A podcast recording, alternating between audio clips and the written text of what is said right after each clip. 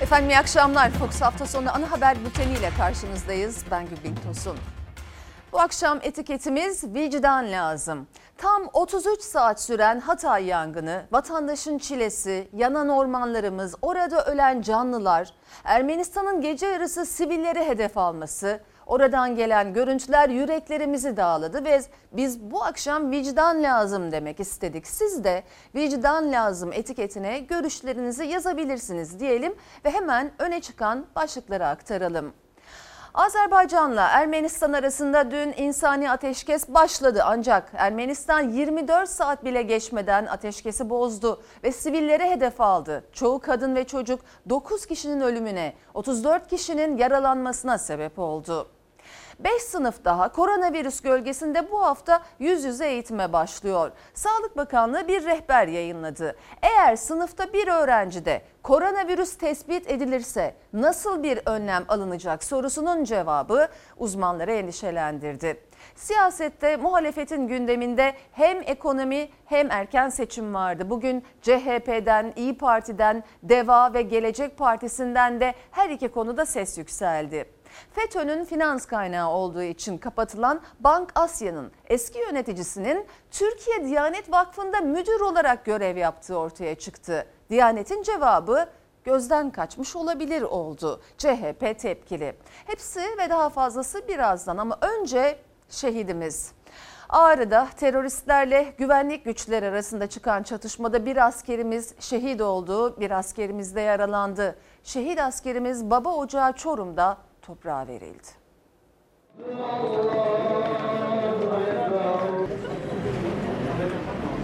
Nişanlıydı.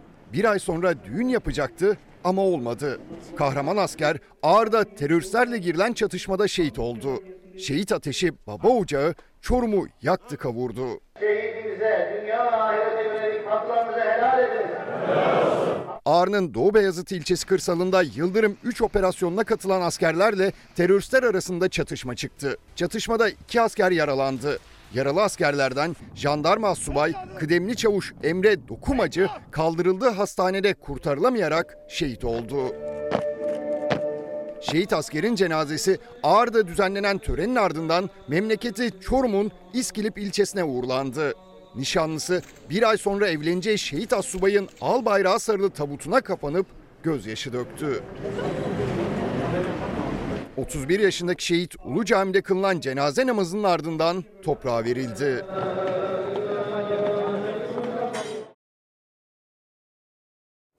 Şehidimize Allah'tan rahmet, yakınlarına başsağlığı diliyoruz. Sayın seyirciler, Hatay'da önceki gün aynı anda farklı noktalarda çıkan orman yangınları tam 33 saat süren çalışma sonunda söndürülebildi. Yüzlerce hektarın küle döndüğü yangında sabotaj ihtimali üzerinde duruluyor. Olayla ilgili olarak 4 kişi de gözaltına alındı.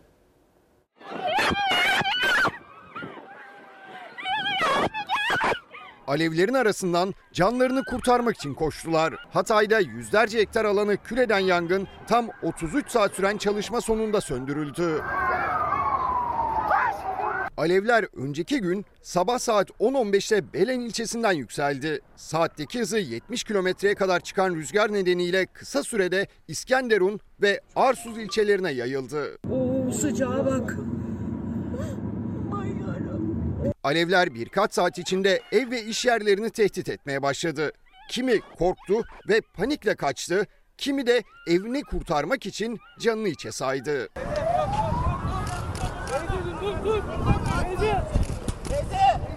Bariyeri aşarak evine gitmeye çalışan yaşlı kadını görevler güçlükle engelledi. Yaşlı kadın ve kocası uzun uğraşlar sonucu oradan uzaklaştırıldı. Sizin orada bir şey yok.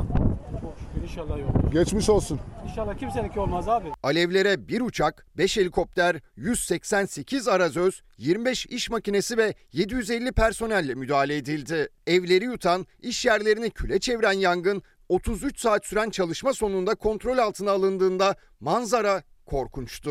Babacım çık buradan çık buradan. Çek çek çek çektin mi? Çektim. Evin her tarafı gitti. Hani yapacak bir şey yok çok şükür. Hani canımız yerinde.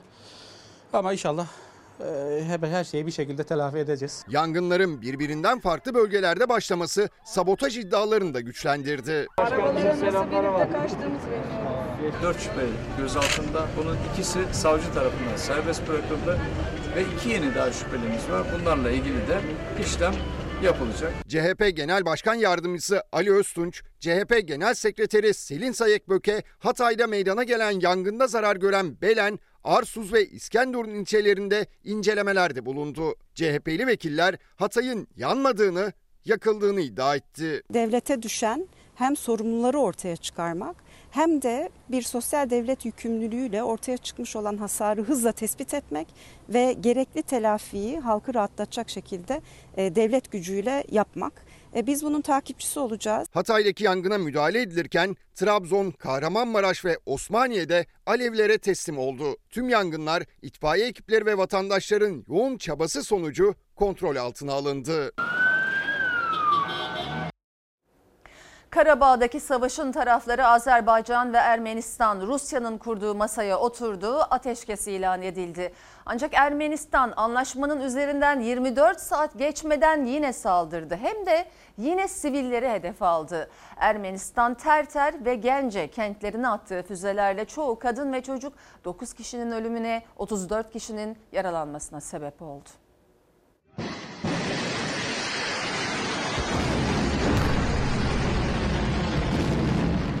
Ateşkes lafta kaldı. Ermenistan, Azerbaycanlı sivilleri işte böyle hedef aldı.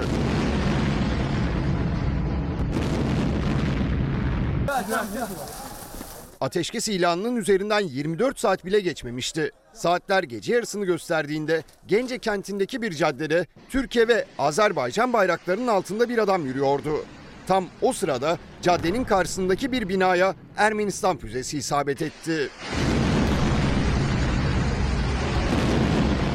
Patlamanın şiddetiyle şok yaşayan Azerbaycanlı hemen yere yatarak kendini korudu. Sivillere alan saldırı bir marketin güvenlik kameraları tarafından da böyle kaydedildi. Ermenistan gece boyunca Terter ve Gence'ye saldırılarını sürdürdü. Füzeler 9 kişiyi öldürdü, 34 kişiyi yaraladı. Ermenistan'ın askeri ve siyasi yönetimi tüm bu suçların sorumlusudur. Azerbaycan tüm bunlara gereken yanıtı verecektir. Ermenistan'ın yerleşim yerlerine hedef alan saldırılarında şimdiye kadar 41 kişi öldü, 250 kişi yaralandı. Azerbaycan ordusu atılan füzeleri karşılıksız bırakmadı. Vurduğu zırhlı araçların ve düşürdüğü sihaların görüntülerini yayınladı. Yakınlaşma var. Dikkat, görüş.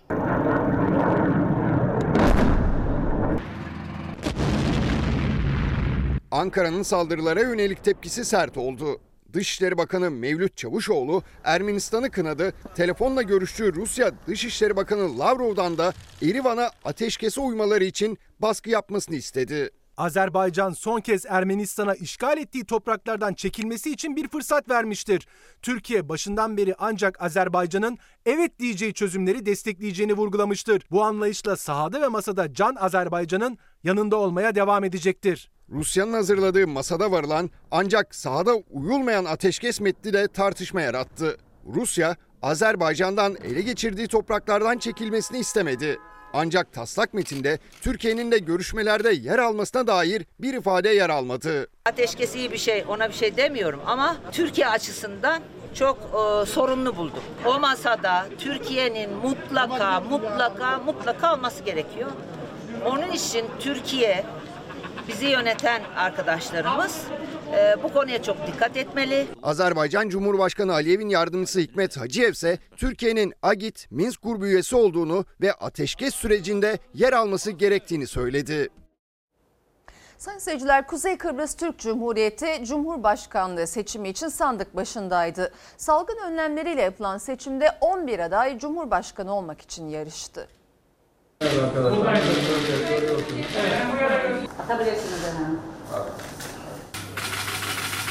Kuzey Kıbrıs Türk Cumhuriyeti yeni cumhurbaşkanını seçmek için sandık başına gitti. Yedisi bağımsız 11 aday yarışıyor. Eldiven ve maske zorunluluğu olan seçim koronavirüs önlemleri eşliğinde gerçekleşti. Salgın koşullarında bir kampanya yürütmek nedenli zordur. Bunu deneyimledik. Sandığa gidin, irademize sahip çıkın. Tek beklentimiz bu. Kuzey Kıbrıs Türk Cumhuriyeti'nde Cumhurbaşkanı seçimi aslında 26 Nisan'da yapılacaktı. Koronavirüs nedeniyle 5,5 ay ertelendi. Yunanistan'ın kışkırtmalarıyla Akdeniz'de suların ısındığı bir dönemde yapılan seçim için gözler Kuzey Kıbrıs Türk Cumhuriyeti'ne çevrildi. 5 yıl boyunca görev yapacak Cumhurbaşkanı ve Yüksek Mahkeme yargıçlarının sayısının artırılmasını öngören anayasa değişikliği için son sözü halk söyleyecek. Seçimde mevcut Cumhurbaşkanı Mustafa Akıncı, Başbakan Ersin Tatar, Başbakan Yardımcısı ve Dışişleri Bakanı Kudret Özersay ve Milletvekili Serdar Denktaş'la birlikte toplam 11 aday Cumhurbaşkanı olabilmek için yarışıyor. 11 adaylı seçim bugüne kadarki en çok adaylı seçim olarak Kuzey Kıbrıs Türk Cumhuriyeti tarihine geçti. İnşallah Kuzey Kıbrıs Türk Cumhuriyeti'nin geleceği için halkımızın beklentilerini karşılamak üzere doğru irade sandıktan çıkar ve hep birlikte Kuzey Kıbrıs Cumhuriyeti'ne sahip çıkarız. Adayların Cumhurbaşkanı seçilmek için ilk turda %50'nin üzerinde oy alması gerekiyor. Bunu başaran aday 5 yıl görev yapmak üzere Cumhurbaşkanı koltuğuna oturacak. %50'lik oy oranına ilk turda ulaşılamazsa en çok oyu alan iki aday 18 Ekim'de bir kez daha oylanacak. Kuzey Kıbrıs Türk Cumhuriyeti'nde seçmenin katılımı %55'te sınırlı kaldı. Sandıklar kapandı. Kesin sonuç için geri sayım başladı.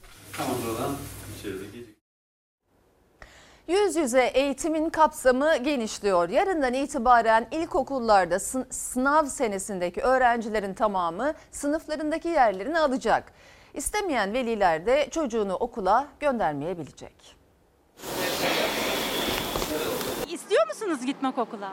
Evet, çok üzüldük. Ben. Mecbur yapacak başka bir şansımız yok yani. Evde kendimizde eğitemeyeceğimiz için maalesef korka korka göndereceğiz. Arkadaşlarımı ve öğretmenlerimi özledim tabii ki. Okul ortamını özledim. Yani daha çok ders çalışmayı özledim açıkçası. Beğendin mi? Güzel oldu mu? Evet, Heyecanlı mısın okula gideceğin için? evet. Başka ne alacaksınız? Uzun kol alacağız. Pantolon. Öğrenciler heyecanlı, velilerse endişeli. Okul öncesi ve birinci sınıflar yüz yüze eğitime başlamıştı zaten. Şimdi sıra 2, 3, 4, 8 ve 12. sınıflarla köy okullarının tüm kademelerinde.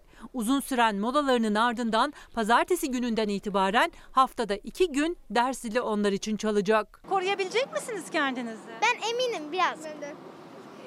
Teneffüsten sonra biz ellerimizi kolonyalayacağız. Çünkü bir, bir metre insanlardan uzak duracağız. Se- sarılmak yok sadece selamlaşacaksınız. Okulların açılmasına bir gün kala son hazırlıklar da tamamlandı. Çocuklar sadece haftanın iki günü okula gidecek, sınırlı sayıda derse girecek ama buna rağmen veliler endişeli. Çocuklar tabii ki maskeyi alacaklar ama oldu da bir tane maske düştü. Yedeği yok.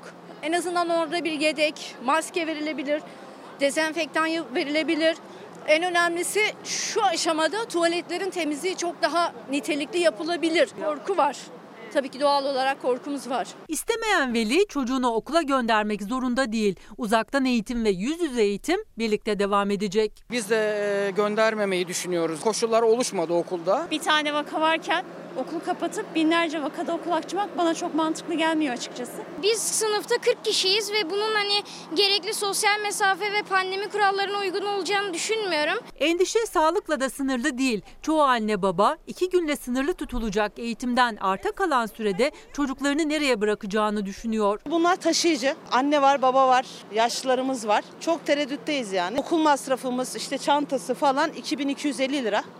Daha devam ediyoruz. İki günde, beş günde gidecek olsalar masraf değişmiyor. Kıyafeti, kırtasiye malzemeleri derken cepten çıkan para devlet okulu için bile 2000 lirayı buluyor. Tek bir çocuğunki 2000 lira. Kaynak kitaptan kaçınılmıyor. Her türlü kaynağı almak zorundayız ama maliyetler çok yüksek. Maske yok ama şu anda acaba koruyabilecek mi kendini? Maske biraz sıkıyor galiba arada çıkartıyor Evet, musun? çok sıcak çünkü hava.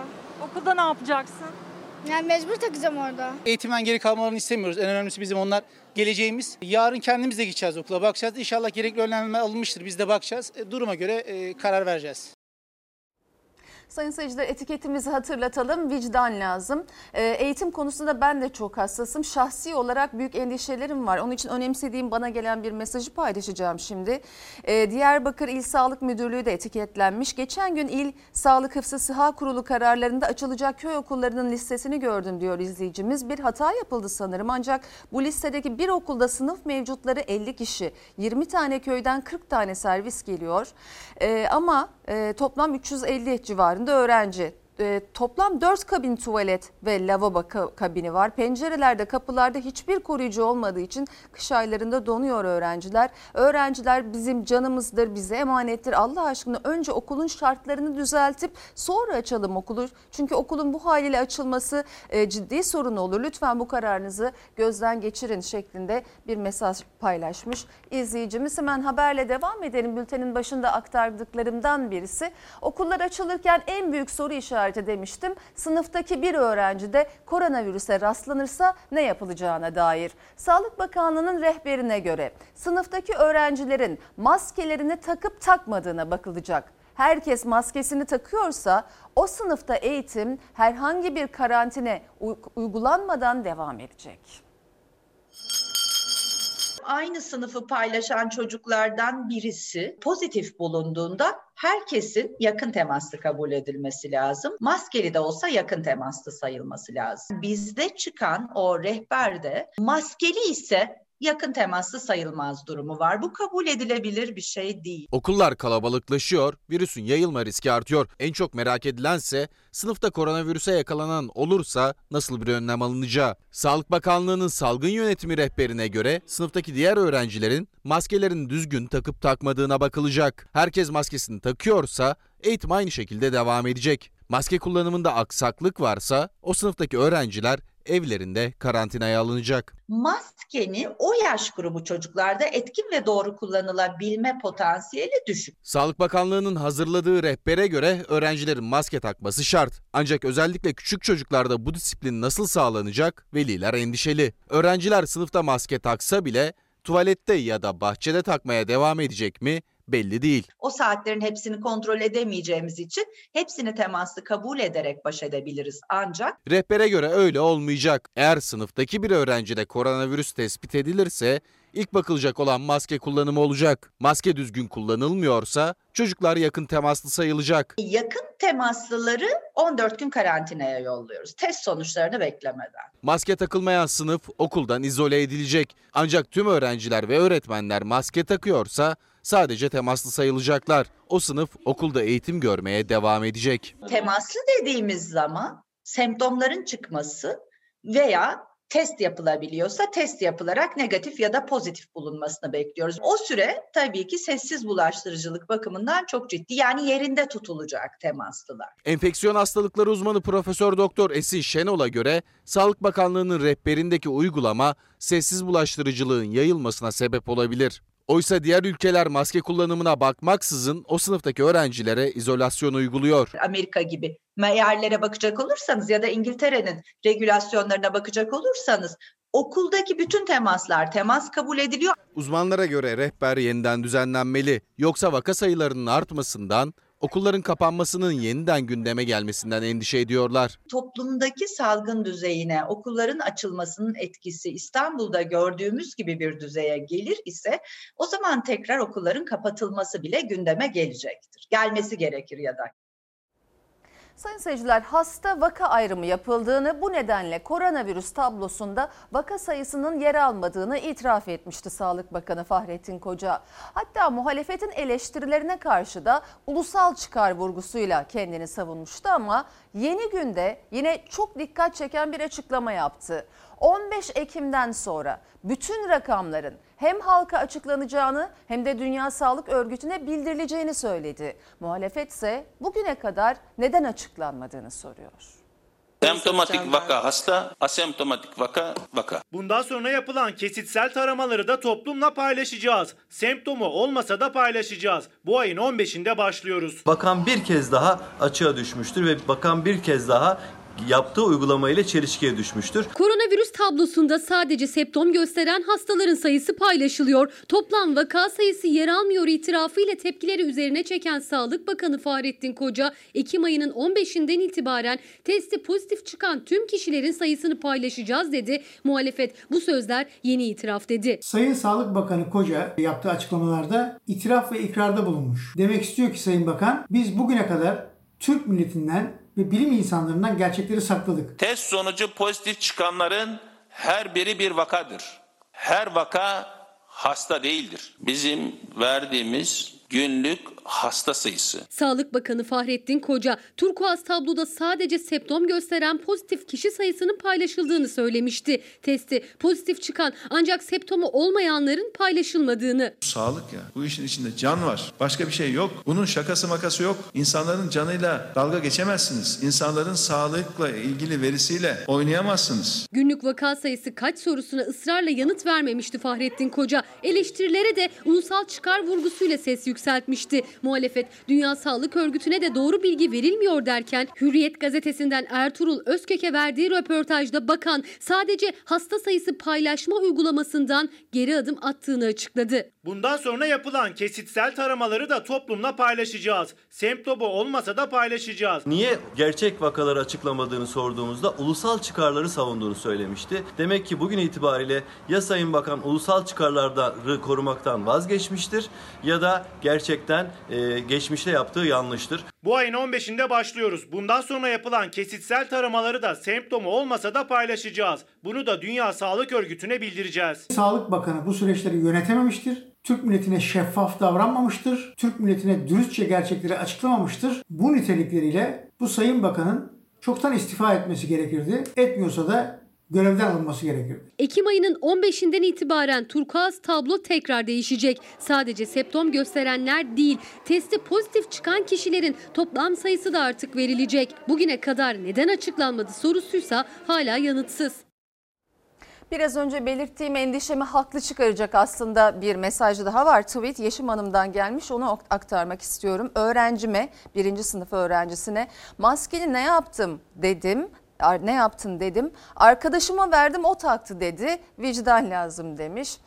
Ee, siyaset gündemiyle devam ediyoruz. Tabii ki mesajlarınızı okumaya devam edeceğim. Muhalefet erken seçim talebini artık daha sık ve net dillendiriyor. Gelecek Partisi Genel Başkanı Ahmet Davutoğlu, MHP lideri Devlet Bahçeli'nin memleketi Osmaniye'den seslendi bu kez. Hodri Meydan gelecek sene erken seçimlere gidin gücümüzü görün dedi.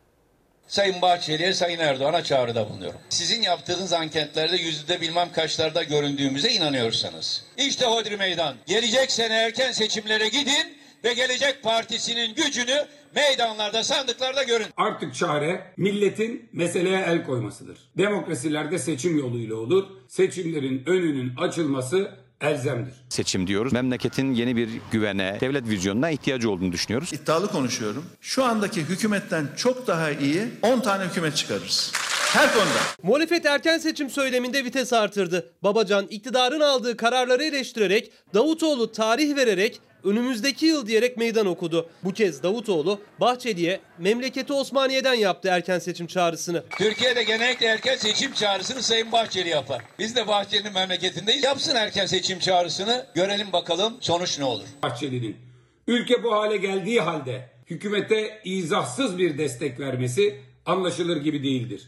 Gerçekten milliyetçilerse AK Parti zulmünden Türkiye'nin kurtulup önünü açmaları gerekir. 3 yıl boyunca seçim yok. 3 yıl seçim olmamak demek tertemiz bir hizmet dönemi demek. Devamlı seçim istiyor olmamız memleketin yönetilememişliğinden. Biz değil vatandaş seçim istiyor. Seçme ve seçilme hakkı şu anda ayaklar altına alınmış durumda. Babacan Batman'dan AK Parti'den gelen 3 yıl temiz hizmet dönemi mesajlarına fezlekeler, kayyum atamaları ve tutuklamaları örnek verdi. Seçmen iradesi yok sayılıyor dedi. Akşener ise il il ilçe ilçe Anadolu'yu geziyor. Yozgat'taydı. Seçmeni ikna çabası kameralara yansıdı.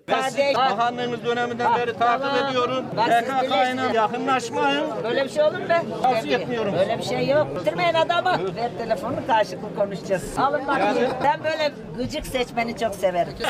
Sen benim Zula'daki adamlarından biri olacaksın. Bana Serok Davutoğlu diye tezahüratta bulundular. Bahçeli bunu eline aldı ve bana karşı kullanmaya çalışıyor. Çocukça bir şey. Serok olarak anılan eski başbakan yalanı dolanı bıraksın da Bunlar ne istiyorlar biliyor musunuz? Türkler bir partiye oy versin, Kürtler bir partiye. Sünniler bir partiye, Aleviler bir partiye. Bu Türkiye'yi Iraklılaştırır. Türkiye'nin bu büyük ekonomik buhranla mücadele edecek gücü kalmamıştır. Muhalefet iktidarın politikalarını eleştirerek erken seçim istiyor. Sandık artık daha sık dillendiriliyor. Son günlerde siyasette alevlenen konulardan biri de tarikat tartışması. Devlette tarikatların yapılandığı iddiası. İçişleri Bakanı Süleyman Soylu o iddiaya yalan ve provokasyon diyerek tepki gösterdi. Muhalefet Soylu'ya FETÖ'nün devletin en kritik noktalarında yer aldığı yıllarda yaptığı açıklamaları hatırlattı. Bir takım cemaatler, tarikatlar devletin damarlarından ilerliyor, beynine yerleşiyor. Bunu inkar etmek demek devleti bir kez daha savunmasız bırakmak demektir. İçişleri Bakanı olarak söylüyorum herhangi bir inanç grubunun devletin bir takım noktalarını yönettiği ve sızdığı değerlendirmeleri başlı başına yeni bir istismar alanıdır ve doğru değildir. Yalandır, provokasyondur. Daha önce de benzer güven veren açıklamalar olmuştu. Ondan sonra başımıza felaketler geldi. Devlette, bakanlıklarda tarikat yapılanmaları iddiası tartışılırken muhalefet FETÖ hatırlatmasıyla olası riskleri işaret ederken İçişleri Bakanı Süleyman Soylu iddialar için yalan, provokasyon dedi. Muhalefetten FETÖ hatırlatması geldi. Belirli grupların demokrasi ve hukuk sistemi dışında siyaseti, sermayeyi ve devleti etki altına alması, yönetmesi, belli yerlere sızarak güç devşirmeye çalışması kabul edilemez. Kaldı ki devletimizin hiçbir biriminde böyle bir durum söz konusu değildir. 8-9 yıl önce tarikat var dediğimizde kargalar güler diyorlardı. Sonra o kargalar geldiler meclisi bombaladılar. Vatandaşın üstünden tankla geçtiler. Bakanlıklarda, emniyette, devletin önemli mevkilerinde tarikat yapılanması iddiası hep vardı. En son medeni kanuna karşı mücadele ediyoruz sözleriyle gündeme gelen Ali Edizer'in GATA Başhekim Yardımcılığına kadar yükselmesi, eski Sağlık Bakanı Recep Akdağ'ın özel kalem müdürlüğünü yapması, muhalefetin bakanlıkta menzil yapılanması iddiası tartışmayı alevlendirdi. Yaşadığımız 15 Temmuz bize ders olsun. Devlet devlet gibi davranmazsa herkes devlet olmaya kalkar. Din adamları devlet adamı gibi, devlet adamları da din adamları gibi davranmasınlar. İnanç grupları son günlerdeki yönlendirmeli tartışmalara değinerek söylüyorum. Tarihsel sürecimizin, geleneğimizin ve topraklarımızın bir kabulüdür. Ayrıca bireysel olarak insanların inanç tercihlerinin olması demokratik hayatında doğal bir sonucudur. Bu açıklaması Süleyman Soylu'nun geçen hafta olsaydı GATA'daki başhekim yardımcısı rezaletini de Soylu örtmeş olacaktı. İçişleri Bakanı da tarikat tartışmasına girdi ve inanç grupları geleneğimizin parçası dedi. Tarikatların bakanlıklara, devlete sızdığı iddiası içinse yalan, provokasyon ifadesini kullandı. Muhalefet arşivi açtı. Bugün cemaatlerin devletteki varlığını inkar eden, bir milli güvenlik zafiyeti yaratan Süleyman Soylu'nun 2010 yılında FETÖ'nün talimatıyla partisinin hayır demesine rağmen 51 il gezip evet için çalıştığını ve partisinden bu tutumu yüzünden ihraç edildiğini hatırlamak gerekiyor. Muhalefet FETÖ yapılanmasından ders alınmadı. Tehlike kapıda diyerek Soylu'nun açıklamalarına tepki gösteriyor. Tartışma büyüyor. FETÖ'nün finans kaynağı olduğu için kapatılan Bank Asya'nın eski yöneticisinin Türkiye Diyanet Vakfı'nda yurtlardan sorumlu müdür olarak görev yaptığı ortaya çıktı. Muhalefet bu atamayı eleştirirken vakıftan da açıklama geldi. Eski Bank Asya yöneticisi müdürün görevden alındığı duyuruldu. Oğuz Köktaş 2017 yılından itibaren Diyanet Vakfı'nda iktisadi işletmede görev yapıyor. Eski görevine Bankasya'da yönetici. FETÖ'nün kasası kapatılan Bankasya'nın yöneticisinin Türkiye Diyanet Vakfı'nda müdür olarak görev yapıyor olması muhalefetin gündemindeydi. Vakfın işe alınan herkes soruşturmadan geçiyor ama gözden kaçmış olabilir açıklaması da tepki çekti. Oğuz Bey de bu soruşturmadan geçti. Hatta geçen yıl tüm çalışanlarımıza ilişkin yeniden bir güvenlik soruşturması yaptırdık. Ancak gözden kaçmış olabilir. Bizim yakınımızda olup da çalışanları koruma duygusu var. Gözümüzden kaçmış. Halbuki hukuk böyle bir şey değildir. Bankasya Fethullahçı terör örgütünün finans kaynağıydı. 15 Temmuz sonrası TMSF'ye devredildi, kapatıldı. Yürütülen soruşturmalarda Bankasya hesabı FETÖ üyeliğinin önemli kanıtlarından sayıldı. Ancak o bankanın eski yöneticisinin Türkiye Diyanet Vakfı'nda yurtlardan sorumlu müdür olarak görev yaptığını Bir Gün Gazetesi haberleştirdi. Diyanet İşleri Başkanı Ali Erbaş da aynı zamanda vakfın mütevelli heyeti başkanı. Kira yatırmak için hesap açtıranların, aidat yatırmak için hesap açtıranların kamudan ihraç edildiği, önünden geçenlerin hapse atıldığı Bankasya'nın yöneticisi Diyanet Vakfı'nın iktisadi işletmesinde. Oğuz Köktaş işe alınırken o dönemki yöneticiler acaba sıkıntı olur mu diye düşünmüşler. Sıkı takibi almışlar. Kendisini çalıştığı yerlere ve kişilere sorup ve ona göre hareket edilmiş. Kimisi mesela bankasya çok sembolik paralar hesabı olduğu için mağdur olmuş. Kimileri hesabına rağmen bürokraside de işte siyasette de hiçbir mevzi kaybetmemiş. Oğuz Bey hakkında şikayetler vardı. Kendisini görevden aldık. Hakkında idari ve hukuki soruşturma başlattık. Hata yapılabilir. Önemli olan hatanın devam etmemesi. Türkiye Diyanet Vakfı Mütevelli Heyeti 2. Başkanı 2017 yılından bu yana vakfın yurtlarından sorumlu müdür olarak görev yapan Oğuz Köktaş'ın görevden alındığını, hakkındaki soruşturmaların sürdüğünü söyledi. Ancak muhalefet atamaların yanlışlıkla değil, bilinçli yapıldığını düşünüyor. 2013-2014'te Bankasya'nın genel müdürlüğü yapan Türker Gürsoy'u daha geçtiğimiz Mayıs ayında Recep Tayyip Erdoğan resmi gazetede yayınlanan kararname ile Sigortacılık Düzenleme ve Denetleme Kurulu'nun başına getirmedi mi? Demek ki neymiş? FETÖ ile mücadele garibana gelince hapse ama godamana gelince devletin başında en önemli mevkilere gelmek demekmiş. Şimdi siyasette hiç alışık olmadığımız türden görüntüler getireceğiz ekranlarınıza. CHP'li İzmir Çiğli Belediye Başkanı Utku Gümrükçü göreve geldiğinden bu yana geçen ilk 500 günde yaptığı hizmetleri anlatmak için AK Parti İzmir il yöneticilerini davet etti belediye binasına. CHP'li başkanın davetine AK Partili yöneticiler de aynı nazik üslupla cevap verince liderler düzeyinde yaşanmayan diyaloglar ortaya çıktı. AK Partili yöneticiler CHP'li başkanı övdü. Bütün meclis üyelerimizle çok uyumlu çalışıyoruz. Bilmiyorum Özgür abi var mıdır şey yapmadığımız? Belki bir iki kere sen Redo'yu kullanmış olabilirsin. Siyaseten değil. Bunu da bir siyaset malzemesi yapmadık. Yapmamaya gayret ediyoruz. Saygıdeğer başkanım gerçekten takdir etmemek mümkün değil. Size sadece destek oluruz Utku Başkanım. Hiç şüpheniz olmasın. Ne sesler yükseldi ne de tek bir söz eleştiri duyuldu. Aksine övgüler dizildi, destek sözleri verildi. CHP'li Çiğli Belediye Başkanı Utku Gümrükçü göreve geldiği günden bugüne 500 günde hayata geçirdiği hizmetlerini AK Parti İzmir il yöneticilerine, meclis üyelerine anlattı. AK Parti il yönetiminden övgü aldı. Ne mutlu Çiğli halkına ki ötekileştirme yapmadan rozetini de çıkartıp dürüst, şeffaf bir belediye başkanı hizmeti veriyor olması takdir ediyorum, tebrik ediyorum. İzmir'in Çiğli ilçesinin CHP'li belediye başkanı Utku Gümrükçü 500 günlük icraatlarını önce Millet İttifakı ortaklarına, CHP ve İyi Parti il yönetimlerine, belediye meclis üyelerine ayrı ayrı sunumla anlattı. Ama bir ilki gerçekleştirip AK Parti il yönetimini, meclis üyelerini de belediye meclis salonuna davet etti. Çiğli'nin sorunlarını çözme iradesinde bir ortaklık kurduğumuz Adalet ve Kalkınma Partisi ile bugünkü buluşma çok büyük onur ve mutluluk. Bir buçuk yıldır Çiğli'ye verdiğiniz destek için de teşekkür ediyorum. İlk kez bir belediye başkanı rakip partinin il yönetimine, meclis üyelerine sunum yaptı. CHP'li başkan 500 günde yaptıklarını, projelerini anlattı AK Parti'ye. Destek istedi. AK Parti yönetiminin memnuniyetini il başkan yardımcısı dile getirdi. 119 bin tane siperlik üretmişiz. Meclis üyelerimiz burada incelesinler. Bir tanesi dışarıdan siperlik girmedi. Utku Başkanımızın bu iyi niyeti Allah yardım ediyor iyi niyetli olanlar. Cumhuriyet Halk Partileri özellikle söylemek istiyorum. Gurur duymanız haklı bir vesiledir. Başkanım 5 yıl sonra sizden rica ediyoruz. Yolları, caddeleri, altyapısı yapılmış. imkanlarınız dahilinde. AK Parti Başkan Yardımcısı Ali Aslan'ın sözleri, CHP'li başkanın sunumu, siyasi rekabette nezaketin ve yerel yönetimde işbirliğinin şeffaflığın örneği oldu. Muhalefet liderlerinin en çok üstünde durduğu başlıklardan biri ekonomi. Ahmet Davutoğlu Devlet Bahçeli'nin memleketi Osmaniye'deydi. Ali Babacan da partisinin Batman ve Bitlis kongrelerinde konuştu. İyi Parti lideri Meral Akşener ise Yozgat'ta esnaf ziyaretindeydi. Üç isminde ortak gündem maddesi Berat Albayrak'ın döviz kuruna bakmıyorum sözleriydi.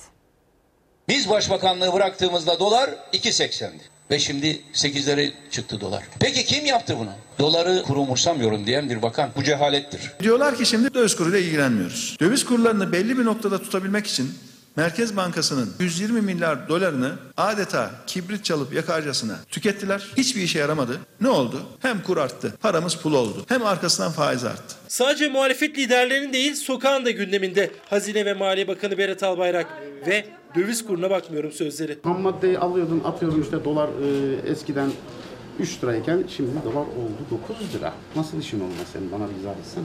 Ben ekonomist değilim ama piyasanın içinde bir insanım. Sahada hepimiz birinci sınıf ekonomist olduk. Ev kadınları en fazlası. Tencere kaynatanlar birinci sınıf ekonomist. Bugün kur çıkar, yarın iner. Dolarla mı maaş alıyorsunuz? Dövize bakmıyoruz diyorlar ya. Döviz artınca benzin artıyor, mazot artıyor, elektrik fiyatları artıyor. Siz dövize bakmıyorsunuz ama vatandaş bakıyor, görüyor. İktidarın ekonomide iyimser tablo çizmesini muhalefet rakamlarla eleştirdi.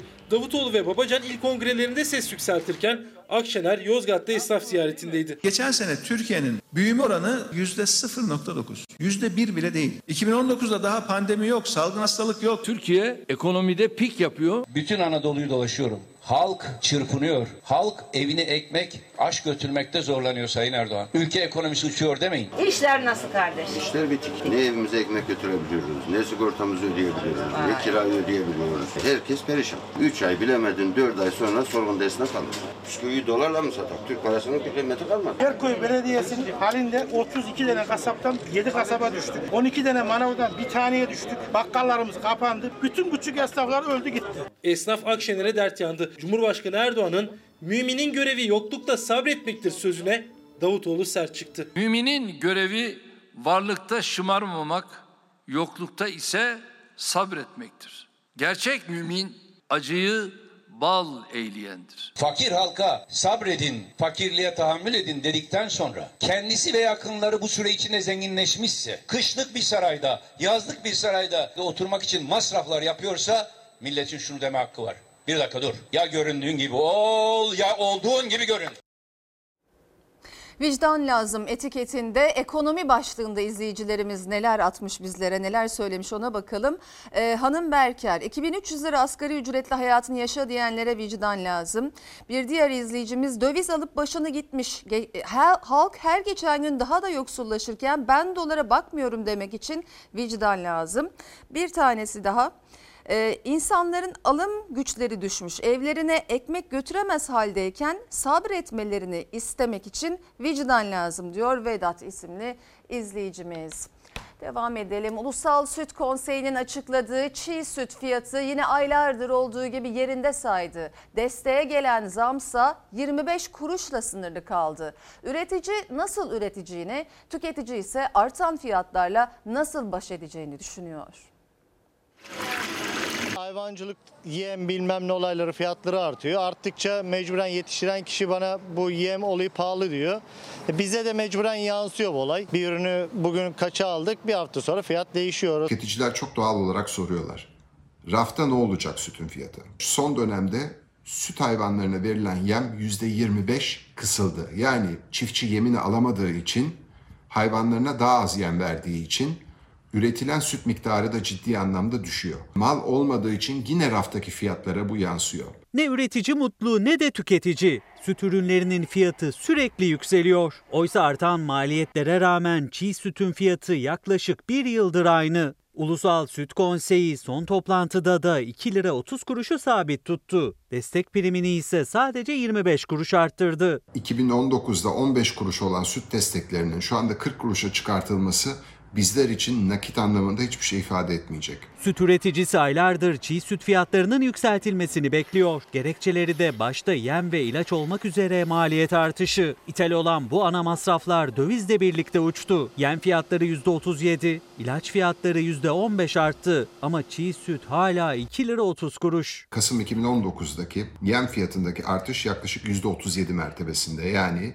biz eskiden bir çuval yemi 65-70 liraya alırken şu anda 90-96 liraya alıyoruz. Dolardaki artışın da %37 olduğunu düşünürsek aslında yem fiyatlarının ne kadar dolara bağlı olduğunu bir daha e, görmüş oluruz. Ulusal Süt Konseyi'nin fiyatları aynı seviyede tutmasına tepkili Tüm Süt, Et ve Damızlık Sığır Yetiştiricileri Derneği Başkanı Sencer Solakoğlu, süt destekleri artsa da ihtiyaç duydukları bu zor zamanlarda verilmemesinin hiçbir fayda sağlamayacağı görüşünde. Ekim, Kasım ve Aralık ayını 40 kuruştan ödeyeceklerse biz bunu 2021'in muhtemelen sonlarına doğru elimize geçecek. Üreticinin fiyat sorunu raftaki fiyatlara yani tüketiciye kadar yansıyor. Maliyetler artınca üretim azaldı. Üretim azalınca da süt ve süt ürünlerinin fiyatı her geçen gün artmaya devam ediyor. Orta gelir grubunun tercih ettiği bir marketteyiz. Burada beyaz peynirin kilogram fiyatı 33 liradan başlıyor, 50 liraya kadar çıkıyor.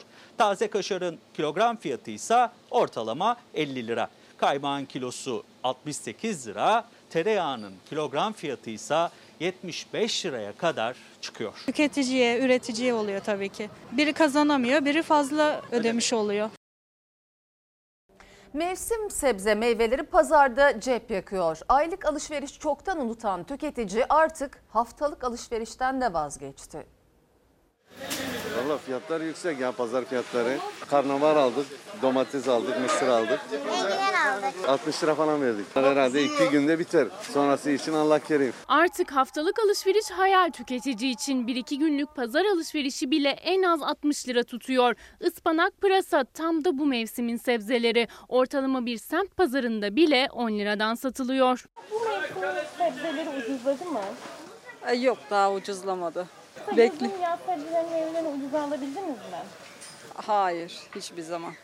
Yani hep yüksekti fiyatlar. Hiçbir zaman ucuz meyve almadık yani. Burada hiç aramayın. Yok yani.